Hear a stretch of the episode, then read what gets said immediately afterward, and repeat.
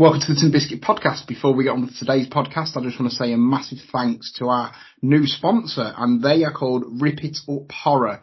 And they do things like horror dolls. So, like, they would take a Barbie doll or a Buzz Lightyear doll and um, sort of mess it up so it looks horror-y uh, and scary, gory, and sick. So, they're our new sponsors go check them out. There's um, a 10% code if you use the code TB3. That's capital T, capital B, and three. Give them that code, um, tin, like sort of Tin Biscuit Podcast, obviously. So it'll be TB3 and you will receive 10% off your orders. I will stick all the details. I think they're on Instagram and Twitter. So I'll stick them in the description below. Now that's out the way. We have got a returning guest and Alex, you'll be soon, um, holding the record for coming on the podcast nearly every week. I have to make a guest slot for you. I would love to do it every week. Uh, well, maybe you, we look at.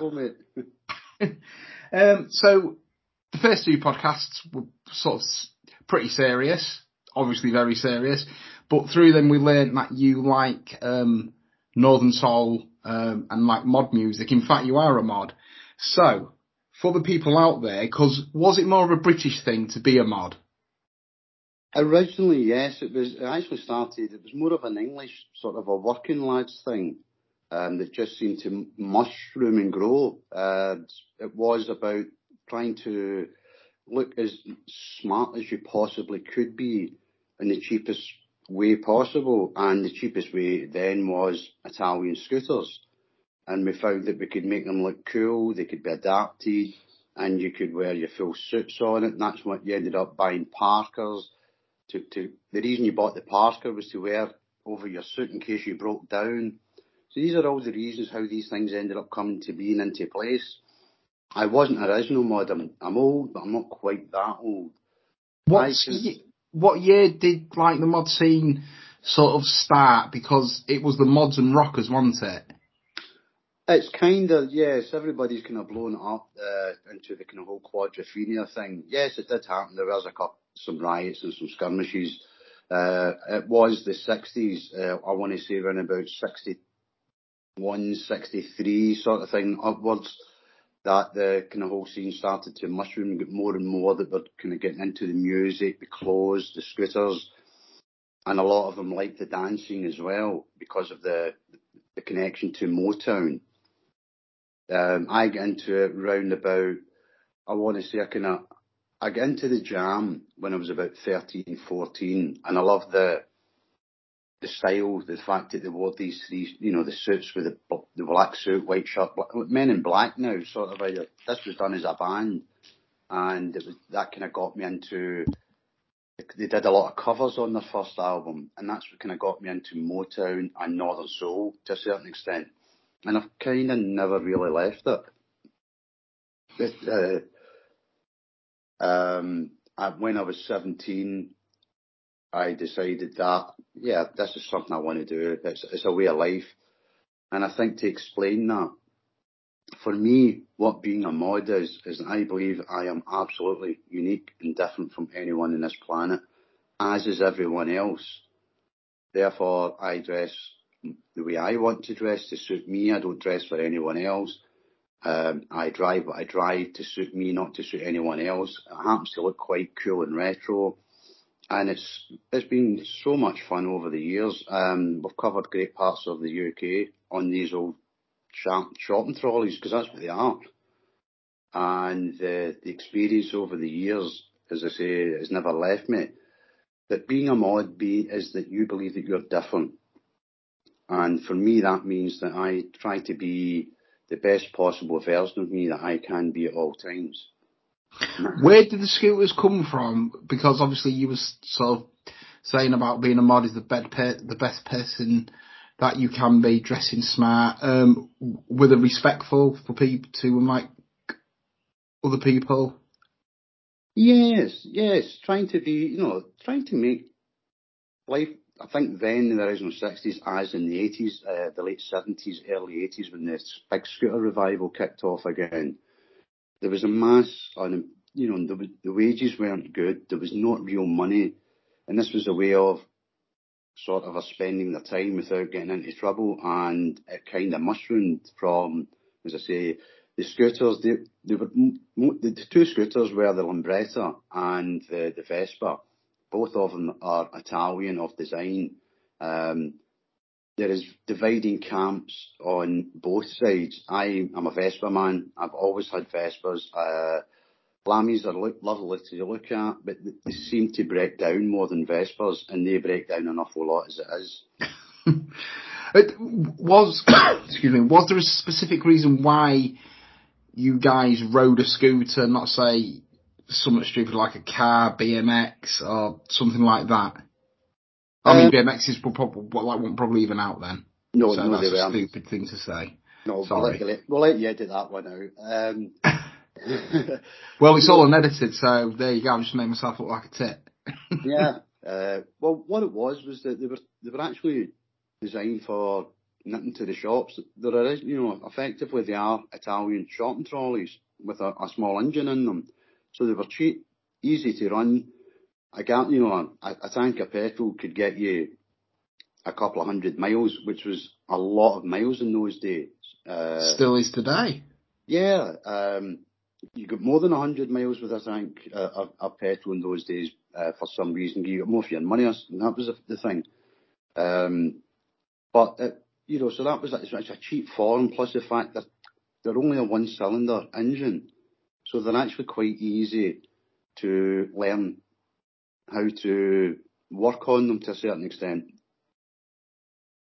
And you'll always get people in the scene who are very good at engine work. Everyone's very good that way. They help each other.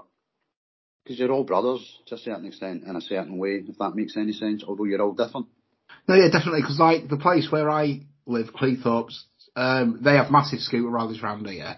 And like, you often see them near enough every, every week, but you often see them at the side of the road as well, looking puzzled and looking at the bike because they've broke down.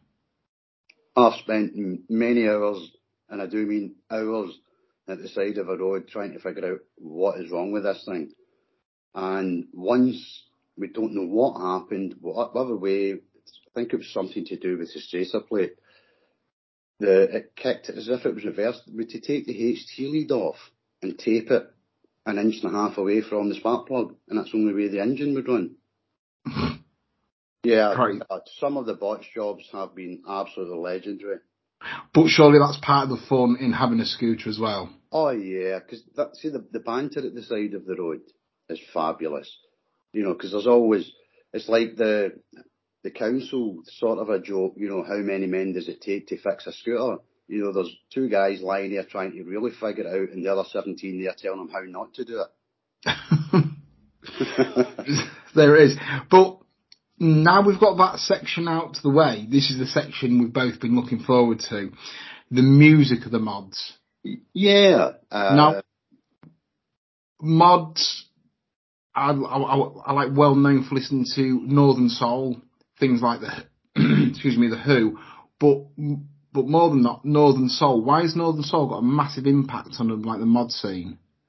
I, I think it's the the beat of the music, Um, I I, I kind of look at the you know people say yes, it's the the clothes, the scooters, the music, it's it's also the beat because you want to look good. So if you want to look good, you want to be able to dance good. And some of these songs, I defy anybody to not sit there and get a tap your toe feeling. And they've got a great dance beat, especially for Northern Soul dancing. Some of it's beautiful to watch. I was never the most graceful one, but eh, I threw my lot into the pot, the pot. To be fair, you know, I did my best. Sure, it's about enjoying yourself. Yeah, I um, went to a few Northern Soul nights at uh, at a place that's been knocked down now and it's got houses built on it, but it was the Winter Gardens in like Cleethorpes and I think I went to about two or three Northern Soul nights there. And the thing that I was looking forward to was um, the spinning they do is incredible. Yes, some of these guys are absolutely incredible to watch. And they get the talcum powder out, and I take it that's for the grip, is it, on like the shoes? It's it's actually to make it slidier, to to tell you the honest truth. Oh, the opposite. Yeah, you, you, are wanting the slidiness uh, because if you've got the slidiness, it helps you move a lot smoother, shall we say. Um, some of these people can do moves that defy logic. And the thing about Northern Soul is it's actually really nice to watch because nobody's dancing for the crowd. No, they're dancing for the music. And they're in, the, they're in, they're dancing. There's no one else on that dance floor when you're on it. That sort of music seems very cheery. Well, it's, it's very uplifting. But here's the funny thing: most of the songs about heartache, being left, you know, your woman's left you, you know, the blues sort of thing. So it's soulful. So yeah, it's a kind of yin and yang sort of a thing, you know. The music, dancing, but when you listen to some of the lyrics, you're like, this is all about heartache. yeah, like most music. So, um, Northern Soul and things like the Jam, the Who. What's your favourite? If like you had to pick and leave one and never listen to it again and have one and have that for life, which one would you pick and which one would you get rid of? Oh, right. You can't do that to me. Oh, we can.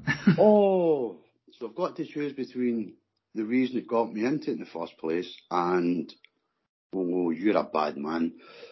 If I'm forced to take an issue, and this may, yeah, it's not going to be an issue. I've made the choice. I would pick my Northern Soul.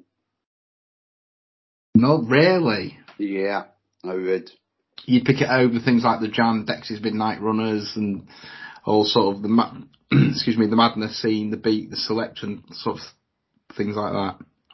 Yes, in a heartbeat, um, because when I was young, you're full of that angst as a teenager. You're full of anger. You know, you want to rebel, and that's I think I, caught the full punk scene, and that was the thing I didn't get. The, the punk scene was about anarchy, and it never made sense for me, you know, to take that anger anti-establishment and create anarchy. Then along came bands like The Jam, and they were anti-establishment. They were all about anger. Very political, The Jam, yeah. Yeah, they're very political in many ways, and that kind of got me into The Jam. The Jam in my band, I saw them six times live.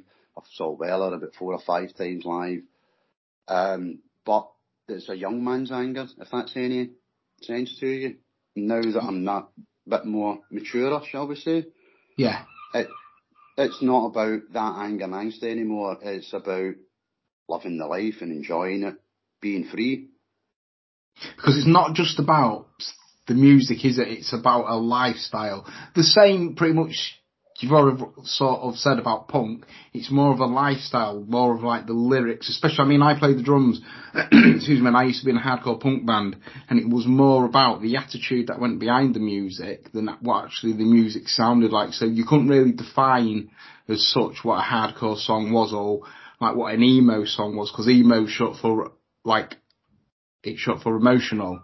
So yeah. like back in like the nineties, there was a band called Split Lip. Now if you was to wear that band now, you would think there's some sort of in like sort of indie-ish rockish, but they were one of the founders of emo, and it was more of a lifestyle. So does that apply to sort of Northern Soul? Because it applies to the mod scene, so I take it it would sort of apply to the, that sort of music scene as well. Yes, what you usually find is the majority of mods um, are Northern Soul, most mostly Marvin Gaye, Frankie Valli, The Four Seasons, Jackie Wilson, um, Frankie Valli in the Four oh, Seasons. Oh yeah, you you got to listen big, to Frankie Valli. What big a girls singer. don't cry. No, no, yeah, yeah. Pick up, pick up the other songs, the ones that no one listens to. These are the ones that you're going to hear. Um, some of these songs are phenomenal for dancing to, and I think that the what you find now is that most of the boys that started off as mods as they get older, they become more scooter boys. Right. Right, and or they kind of within it's strange because within the scooter scene, you've got you've got your mods, you've got your kind of skinheads, and these guys get a bad reputation. By the way, it's not about what the the the, whole skinhead image. It's a totally different thing. These guys are into the ska, the music, the way they, it's the way they, it's the way, it's like me being a mod, that's just the way they dress. Um, and you've got scooter boys who are rat scooters. So there's kind of different factions, but they all come together. Um, but you usually find that mostly it's, most people that's into Northern Soul are usually sort of are more leaning towards the mod side, I would say, in my opinion. Because um, you often see the fist on the side of scooters, and uh, is it Trojan? Is, and is that one of the record labels? Yes, uh, Trojan and the Keep the Faith was a symbol that was sort of a synonymous with the the, the Wigan Casino, which was the f- famous uh, Northern Soul place to go, and Blackpool was another place. There was, there was places as Cleethorpes, uh, Manchester, so they were all over the place. And you know, people used to travel down from Scotland in buses just to dance to four or five in the morning and come up on the bus again. Really? Every week. it's it's um it's uh, mad because I always thought you had to have a scooter to be classed as a mod, uh, and is that the case? Aren't you a true mod if um, like you haven't got a scooter? No, I don't believe that. Um, I've never sort of been that school of thought. I've always thought that being a mod is trying to be as smart as you can on the budget that you have. So when you get older, you tend to have that cash freedom to buy the stuff that you couldn't get when you were 16, 18. Uh, and I think if you start then to be a complete utter snob about it, then you're not really a mod. Do you, do you find that in like the mod scene, there's sort of little clicks that sort of there's a bit of an oh, yeah. like oh, sort yeah. of hierarchy that people think they're better than others. Uh, and it's more of the you get some of the critics, you know, or that that button is not unbuttoned, or you know, it's not five inch pipes, or any sort of anomalies. And, you, and I'm like, it's not, it's not being. This is taking it too far. You know, it's about your interpretation of what being a mod is. Not theirs, not anyone else's, just yours. Dress to please yourself. That's what I do. I so, so it's a personal thing then. Very much, yes. It's very much. Um, for me, anyway. Um, it's about trying to, for me, to trying to look better than anyone else there, because there is a there is a, a a peacock element of it. Let's not kid ourselves. The scooters, the music, the clothes, the dancing. And you saw that through the film Quad, like Quadrophenia when Sting was at the top, especially in the courtroom scene. I'm just going off memory now. I haven't like seen Quadrophenia for about 20 years, so yeah. it's and it's where he got his checkbook out and just wrote it out and did like sort of did it. And there was Phil Daniels that was sort of a bit lower class, but he was friends with um like the biker and there was all that pie and mash scene. Yeah. Um, it was a great, it was a great story in the sense of uh, captured some of the essence of that era. Um, the story is really about the four sort of uh, stages of Jimmy's mental health, shall we say. Mm. Uh, that's the kind of story. The, the it's a good movie. My only issue was that Sting as the ace face for for anyone in the mod scene that's classed as an ace face, they have to be able to properly dance Northern Soul. That's my opinion. And Sting couldn't dance his way around the box by the look of by the looks of that performance. Not no harm to sing because I think he's a phenomenal singer. He's wrote some great music, but I think he could have learned to do the dances a bit better. That's just personal. So again, we go back to Northern Soul, which we've already established is a massive part of the modern scooter scene. It's a massive part of your life, and it still is and has been.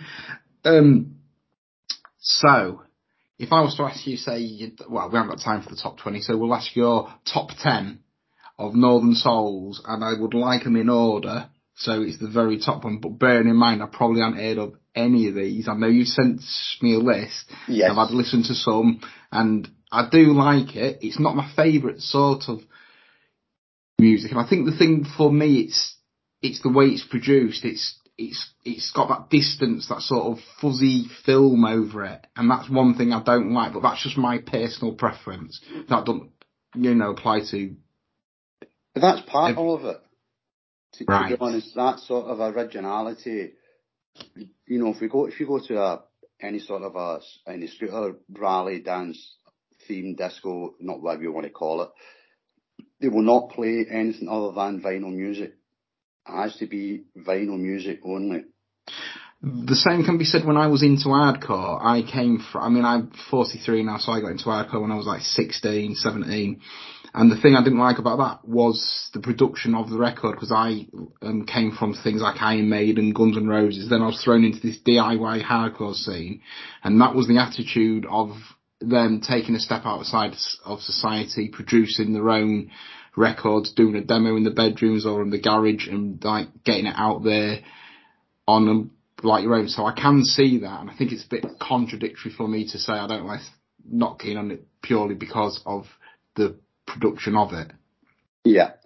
Okay, so I'm going to come in at number 10. So we're starting from number 10 and we'll work, it's like top of the pops chart. Yeah, um, so I'm going to go with number 10 as Be Young, Be Foolish, but Be Happy by the Tams from 1968. Is that the one? Be young, be foolish, but be da da. Yeah, that's that, the one. Yeah, I can cool. play a clap of it if you want. That would be awesome, so we all get to hear it.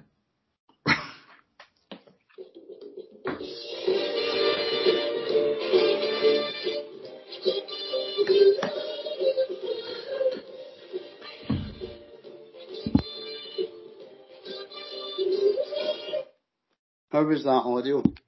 That was good. I liked it. I was just drumming away, and then you stopped it. Sorry, I do apologise. no, no, that's good. So that's number ten. We could go into it. As in, like these songs got special meaning to you. Yes. Um, if I go with "Be Young, Be Foolish, Be Happy," um, I've been at so many wonderful nights over the years, and it's always played usually just at the end of the night. And the memories of so many people, and most of these people I don't know, on the floor, you know, getting right into it, loving it, and singing along with it. And it's, so it's just got lots of happy memories of different places, and I kind of thought, it's, it's one of those ones, yeah, you want everybody to be young, be foolish, but be happy. And that was yeah. kind of where that one. True, yeah. Right, I'm going to find number nine. Number nine, okay, so let's go to number nine.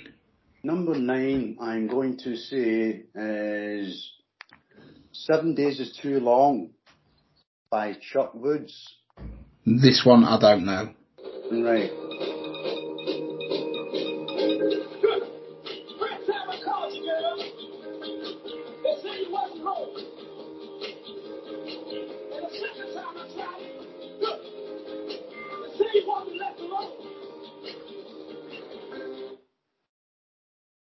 That's that one. Um, I'll I'll print I'll post this uh, playlist to you, and you can maybe sort of sort of sort of out. So that's number nine. I I will put it in the description. Um, I'll put your playlist in the description. Okay, okay. So that's number nine, and that is another one that there's it's a kind of rare favourite that gets played at an awful lot of them, and there's just a great chorus in it that makes you just want to get up there and let your heart go and do what your soul tells you. Um, so again, that's another happy one. Mm-hmm. Number so, eight. Number eight. Number eight. You're going to have to remind me if I've done with this again. Uh, right. right. This is number eight. This is Frankie Valli in the Four Seasons called Begging. Let's hear it.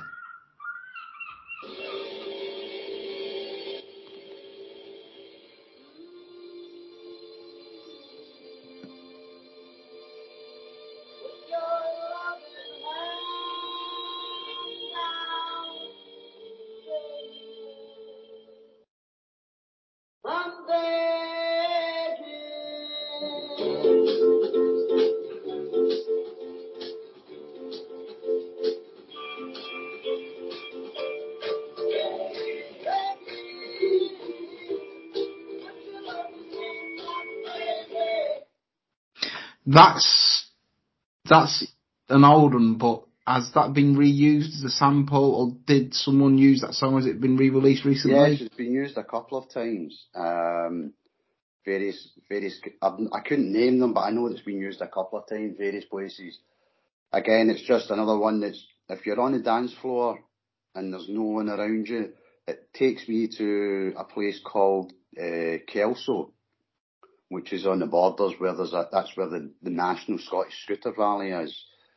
And I remember being in a room and there was only two other people in the room and I started dancing to that and that always takes me back to that moment.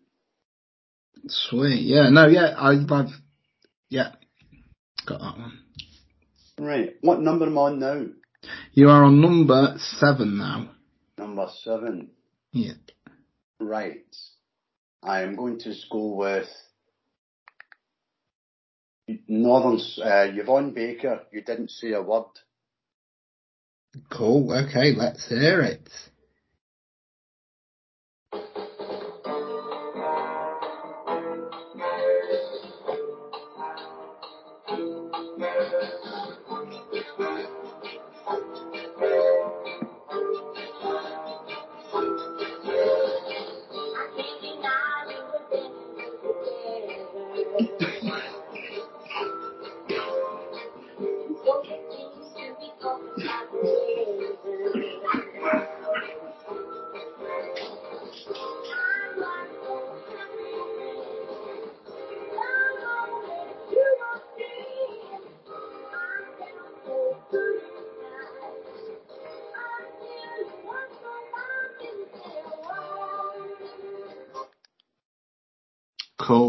I don't think I've heard that one before.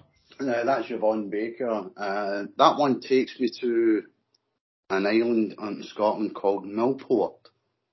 Right, okay, yeah, um, cool.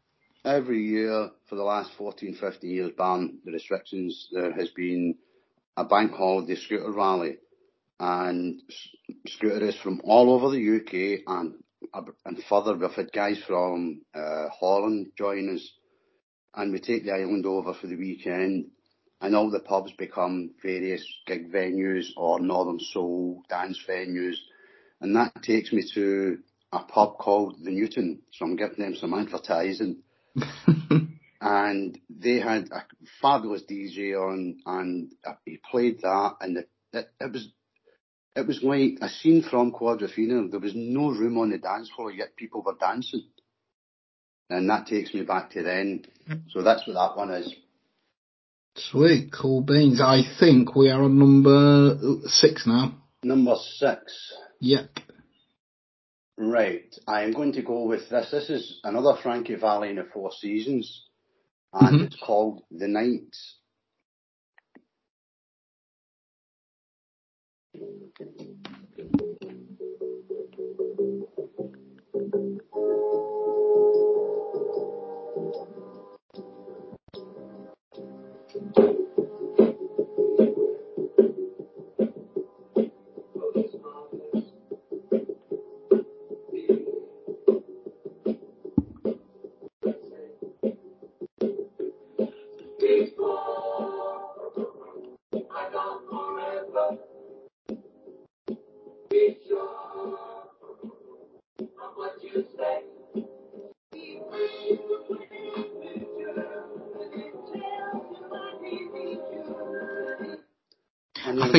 Going to have a jig to all these songs. Now, I have heard number five, and I don't think you're going to like what I'm going to say, but I don't like that song at all. And the reason I don't like it is because it reminds me of my old work dues at Christmas, and the DJ used to play it all the time. And I just remember all the ladies that I ate working for at that time. um, yeah, it's, it's a slow burner one, and obviously because you know the song, um, usually it, it, that just takes me to so many different events that I've been to and just enjoyed dancing and seeing people dancing to it. Oh no, it's definitely a dance song. People, you know, it's like sort of even my foot, like you know, was tapping, and I thought I, I don't know why I'm doing it because I I hate this song, but I I think it's more of the memory it brings back of just the like sort of Christmas DJ playing the same thing yeah. seven years and seeing the same old wrinkly faces dancing to it. It just no. so, so we're at number four. Four. Number four. Right. This is number four. This is Nolan Porter. If only I could be sure. Uh huh. Go.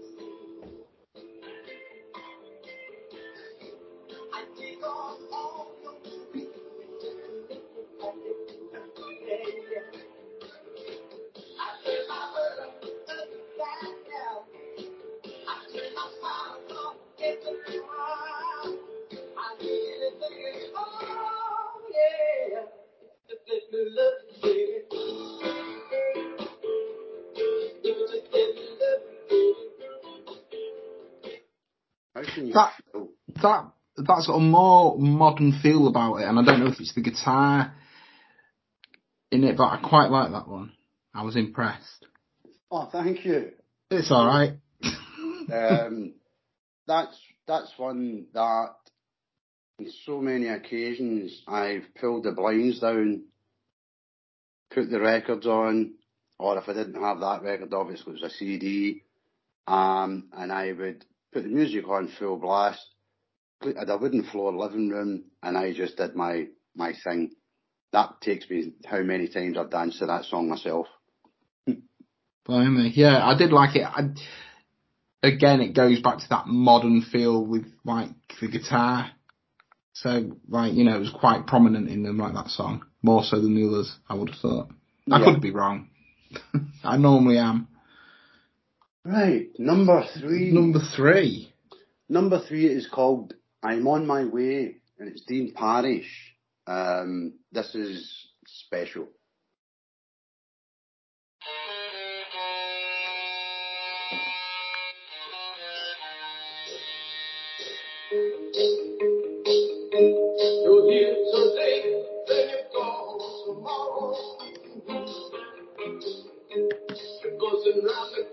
Like a bee around the flowers.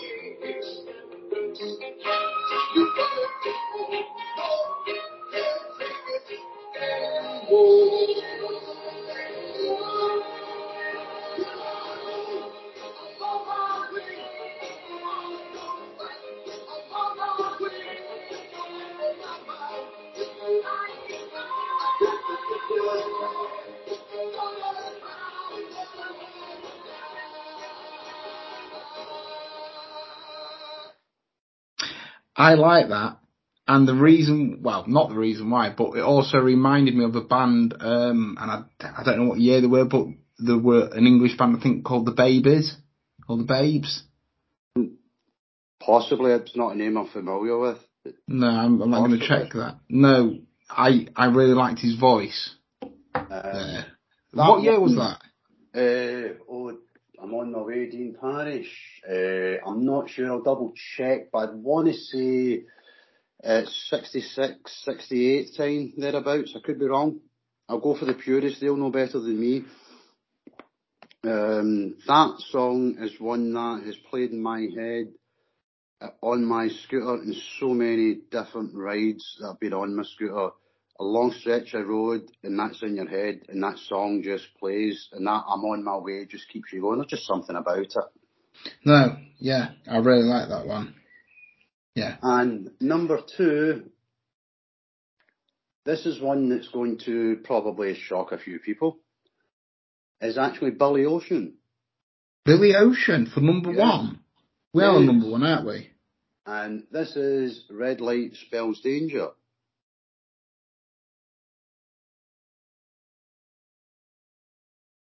Do it. We've had that one. Yeah. You just want to take me back to my work dudes. Must have been a few mods at your old work dues then. No. Um, the reason that one is my number two is is my scooter club, Glasgow East End Scooter Club. That's the song that we adopted. Um, we just anywhere that the Glasgow East End Scooter Club went in the UK, we always had that song play for us, and our whole scooter club, wives, partners, whatever, if they were there, we'd just take the dance floor over. Well, that's two songs that you played me that were played on my um, works too now. So like the DJ might have been into um, Northern Soul. Now I've got that song up, Alex. Before we hit number one, I'm going to play it. Um, and this is called by a song called um, like the Babys, and this is called "Isn't It Time?" And this is the song that the song that you I think was number three, and it Dean reminded yeah, and it reminded me of this song. Can I let you hear that? Okay. Yeah. Falling in love was the last thing I had on my mind. You'll see why in a minute.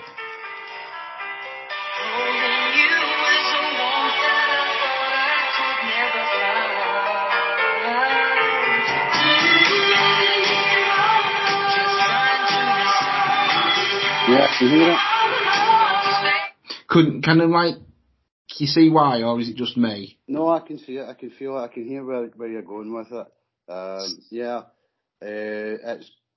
I've never thought, never heard that song, but yeah, I can see. But I think what happens is that there's only so many combinations of music, and everybody steals everybody else's ideas, and I think Well- that's going on for years now. Well, they were an English rock band, the Babys, and then I think they went on to um, do um, Bad English. But um, it, I think because I've played the drums, I've got you know this and that. I think they had an influence from Northern Soul, and I think a lot of bands back then did have an influence of like Northern Soul, and that's why they're so melodic. yes, that, has to have that that beat because how you can't dance to that beat otherwise, if that makes sense. Because you've No, got time yeah. just to get the moves right. Um, so that's my, my top nine. So we're at the number one. And I'll give you the story behind number one before I play it. Yeah, go for it. Right. My wife and I were getting married. Uh, it's my second wife, and we were struggling for a first song, no, first dance as you get married. Because you want to do something that's different, something unusual. And my oldest daughter from my first marriage bought me a Northern Soul album for my Christmas. And on it was this song. And this song became my wedding song. And it's my favourite song. I had never heard of it before. It was one of those ones, don't know where this, never heard of it. And it's my favourite Northern Soul song because it's my first dance and it's what my daughter, my daughter inspired it, I always say.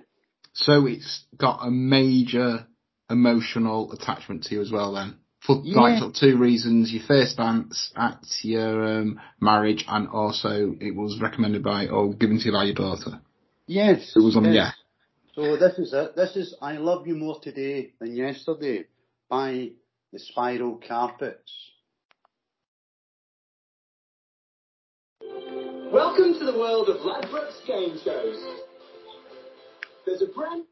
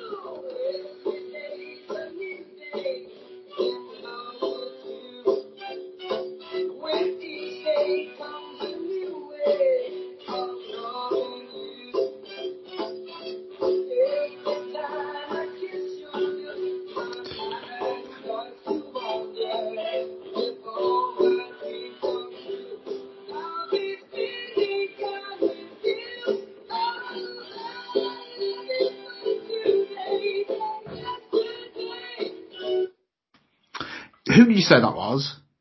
Uh, the Spiral. I thought I thought you said Inspiral Carpets. No, That's okay. Spiral Staircase. right, spirals. Yeah, okay, cool. Because I thought you said Inspiral Carpets at first.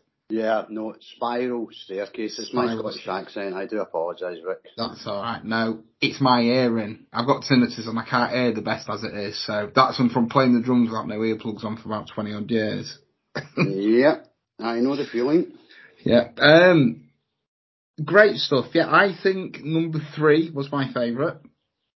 Right, that was good because that's that's the one that's always in my head when I'm on my scooter. You know that I'm on my way. Yeah. sort of a- um, number five, number two, the Black Billy Ocean one, and that other one that reminds me of work stews. I don't really want to wear them ever again. But on the whole, there was a lot of them I didn't know the band or the name of the song, but did recognise. And I do find that with Frankie Valli on the Four Seasons, that he's done more songs that I would recognise than I knew that they did them, if that makes sense. Oh, Oh, yeah. they did that song. Oh, they did this song. So they're very versatile, but yeah, impressed with all of them, except for the two that obviously we know about. Now, we've got your northern song. What song is your most favourite song ever? My most favourite song ever um, is a song by The Jam called The Butterfly Collector. That Uh, starts off very melodic, doesn't it? Very slow. Yes, and then goes at 100 mile an hour. Yeah. That's my favourite song. That's the song I sing when I was in the band. That was my song. And would Um, you say the Jam's your favourite band as like well? Yes, yes. Uh, Right. Yeah. Top five songs of the Jam. Go. Top five songs in Jam. Uh, in We'll first place, from- Butterfly Collector. In second place, I'm going to go with the uh, Fly. In third place, uh, I'm going to go with um, I'm going to go with When You're Young. Brilliant And song. Yeah. Down the Tube Station at Midnight. Yeah. Good song. And finally, Mr. Clean. Mr. Clean. Oh yeah, what a song. So that's most of them are the early Jam then. Yes. Yeah, because I'd I'd say in no particular order. Just uh, I like Smithers Jones. I like In the City, Absolute Beginners, Bitterest Pill. Um, all of them really. Oh, um, that one about the soldiers, Little Toy Soldiers, Little Boy Soldiers. Little Boy Soldiers. Yeah, That's from the third album, uh, fourth album, Setting Sons. And that's why I said on the last podcast, the Setting Sons is probably one of my. Oh, Thick as Thieves as well. I've gone six now. Yeah. There's um, too many to pick from. Um, Thick as Thieves was a big favourite of mine and a friend that we were, uh, shall we say, blood brothers when we we immersed ourselves into the jam and as life happens it became very much of Burning Sky. If you know the song you'll get the reference. right. Do you like things like English Rose? English Rose, yeah, it's a beautiful song, lovely crafted song. Um, and it's so haunting in many ways. Uh, It is, one yeah. Of, one of his early, one of his some songs that he did was uh, Pebble and the Boy. That's his Paul Weller. Um, that is up there with probably my favourite of his stuff that he's done since he left the Jam. Uh, apart from the last 15 seconds of it, if you listen to the song, you'll understand what I'm talking about. There's a noise there that doesn't need to be there, but that's Paul's choice. Yeah. What do you think of Paul's latest stuff? Well, won't go too much into to the Style Council, but his latest stuff after he did the Jam Style Council and he did his solo stuff. Um, I think I, I, I deliberately stayed away from because I was really angry with him for a long time. Um, like you do, you want your band to continue. Um, but I now, with hindsight, realise he was right to do what he did. He did the right thing at the right time. No one can take that away from them. They went out at the top. Because Style Council was a different style of sort of music, wasn't it? Because he had a different drummer. He had Steve White, and just as quick story on like Steve White, I obviously I thought, wow, I've like played the drums, but I went to see Steve White at a drum clinic, so that's it. You know, uh, no, the, That's my Style- Council were a good band. It just it, it didn't work for me. Now, I know many friends that did work for. Um, but then again, I was a, a purist jam, you know, Hmm. uh, in many ways. So it took me a long time to forgive him, and it was eventually a friend after about five years after Stanley Road came out. I, I want to say, someone said, "You got to listen to this. Please listen to it." And I listened to it, and I thought, "Do you know what? He's found himself again, and that that that I don't think he ever went away. Paul's been fantastic at being Mm. able to change every time he brings something new out, and that's the epitome of being a true musician, isn't it? Very much so. Yeah. Being challenging, and his his volume and his back catalogue is it's up there with the top. Let's be honest. What about things like Stiff and Stiff Little Fingers? Like sort of Bruce Foxton went off. Oh, Yeah, um, I didn't. Again, Stiff Little Fingers was more of the sort of a kind of punk side for me. Um, however, I when he he left that he was in Stiff Little Fingers for over seventeen years, um, and they then left and be, be, he became part of From the Jam with himself, uh, Rick Buckler, and a guy Mhm. called Russell Hastings. That was the name I couldn't remember the last time. He's a singer, and He's very good. And if you close your eyes, you, you sometimes can't tell the difference. Um, yeah, I went to a gig. First, I again, although I was in a covers band, I'm not a big fan of going to see fa- bands doing their version of the, you know, or kind of tribute act sort of thing, because you tend to get a different version of it. But yeah, that surprised the life out of me. What a great gig! And in some songs, he beat Paul Weller live, and I have to be fair and give credit for that. That's a dodgy thing to say. Yeah, He beat him listen, I'm a big critic. We're all entitled to our opinion. That's what this is. That's what being a mod is all about. Definitely. You know, Definitely. I'm not here to please everybody. I'm here to please me. When it comes to the Northern Soul music and the choices of songs. Yeah. Yeah, it's it's um more the jam and more the punk side of things for me. And but I think after tonight I'm definitely gonna investigate some more Northern Soul. oh, thank you. Well, I hope you do. Um, Except two songs. Yes, apart from those two, we'll, we can give you them. Um, Don't want them. no, yeah. Um, so apart from punk, northern soul, and the sort of what sort of style would you say the jam is? If it's punkish, the punk era, post punk, pre punk? I always saw the Jam as a new wave band. new They were- one. They're not, yeah, they were not a punk band and they were not a, a mod band. And they never will be. Anyone that says the Jam are a mod band are clearly backing up the wrong part. The Jam were never a mod band. They were always a new wave, but they were heavily mod styled influence. If you go look at the clothes, the music, the cover versions that they did, but they did it with the, the kind of energy of the, the punk anger, shall we say. Is that the same that could be said of Dexys Midnight Runners? Because like they're pretty big in the mod scene as well, aren't they? Yeah, um, they, they did some original covers uh, that were fantastic. Some of their own stuff was original, great songs, and Kevin Rowland has a phenomenal voice. Um, He's supposed to be not a very nice person though. I've, I've heard in, in I- band wise, he's a, like very, it's my way or no way. well, I think you'll find that there's an awful lot of lead singers like that. Um, I think they have to be. That's what gives them that ego to go into that stage. Yeah. Uh, because you know yourself, having walked onto a stage in front of any more than 150 people, it, it can be very daunting. And to take control of that room, sometimes you need that person to say, "This is the way I'm doing it." I Yeah. don't always agree with it, but that's why they're the lead singer. They're the better. That's the reason they're there. yeah. You know, yeah. Very they're- much so. They're the front man, you know, no lead singer is better than any other equal part of the band because they couldn't make the sound they make without each other. I think he was hard to work with when like practicing and recording. I think he went through quite a lot of people. I'm sure there's a documentary out about him. I'll have a look at it. Um, Yeah. been in rehearsal studios for many times. Yeah, sometimes the tensions can run high, but you've got to be able to. Somebody's got to crack a joke, you know, laugh about it. Well, that's because you've got some arsehole drummer that's tapping away when everyone's quiet, and then like when he stops, you've got another arsehole guitarist tuning up, Yeah, been and then the bassist is just staying out of it, and then you got the singer. Uh, yeah, and everybody's going one two, one two, One, two one, one two. Well, you coming on, I hope it's enlightened people because I think music nowadays is shit. And I think we Um, need to go, yeah, I agree with you. not much of it. You're not going to have a band like, say, The Jam again for a long time, I wouldn't have thought. You'll never have a band again like The Beatles for a long time because the Beatles have influenced so many people and just like the Beatles have been influenced by people like Elvis Presley. Yeah, But yeah, I, you go all I mean- back to Chuck Berry.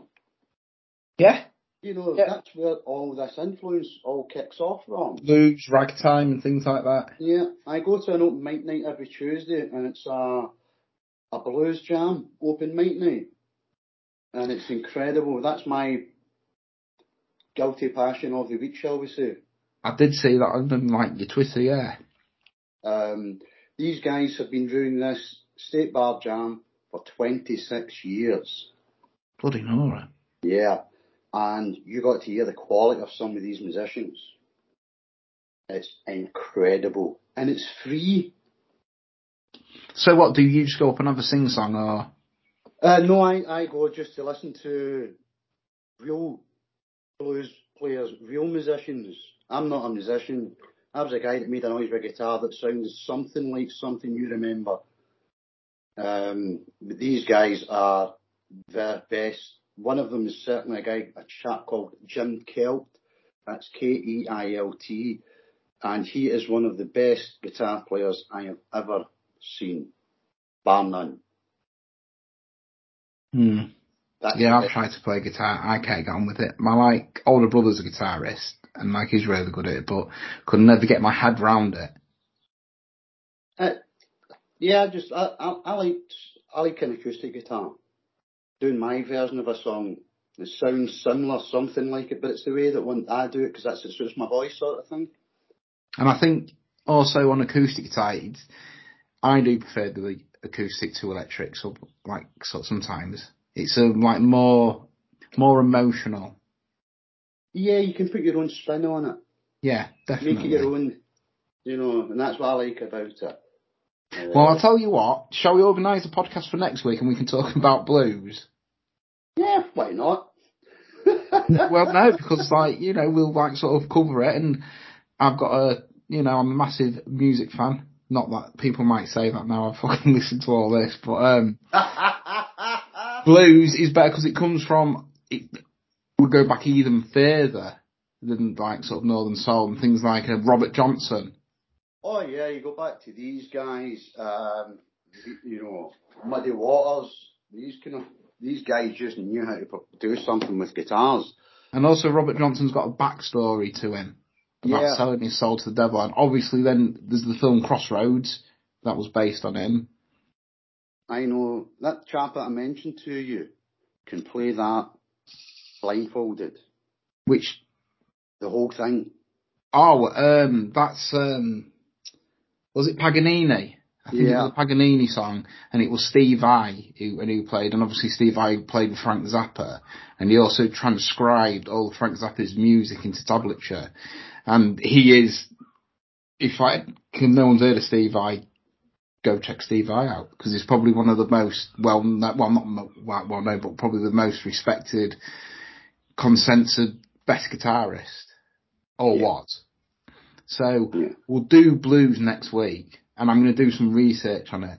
I'm going to I'm do going to have to because I just go there to listen to the music and the odd song that I recognise. well, well, you've got to find ten blues songs, five blues songs. right, right, five. We'll go with five, right? We'll go with five blues songs, and we'll find out about the history and that, and we'll just have a talk about blues music and music in general and where's it gone. Because, like, as I say, it's like things like uh, Britain's Got Talent, The X Factor. It's taken that. It's all about fame. It's all about fame. And you've mentioned when you're in your room playing your acoustic guitar, that to me sounds like you played it for you. Yeah, And, uh, yeah. That's you the first of all yeah. your own love. and I think with music, you've either sometimes got a talent with it, and I'm not being disrespectful to anyone, or you haven't got a talent with it. You like sort of can learn the guitar or the drums and be very robotic on it, but then you can learn the drums and have the feel with it. And just See, that, that's the thing. You need to be able to learn. I'm not capable of learning how to play the guitar. I just keep doing what I think sounds right. No, th- th- yeah, yeah, that's it. Because I mean, I've come across some sort of drummers that can play, but they're very flat in like they're playing, and it's very robotic. Yeah. they can read it, they can play it bum ba bum bum ba, but they can't play it with like a feel. Like another drummer could come along and play the same pattern and make it sound completely different. Oh yeah. Um, we sometimes have up to six or seven different drummers on the open mic night.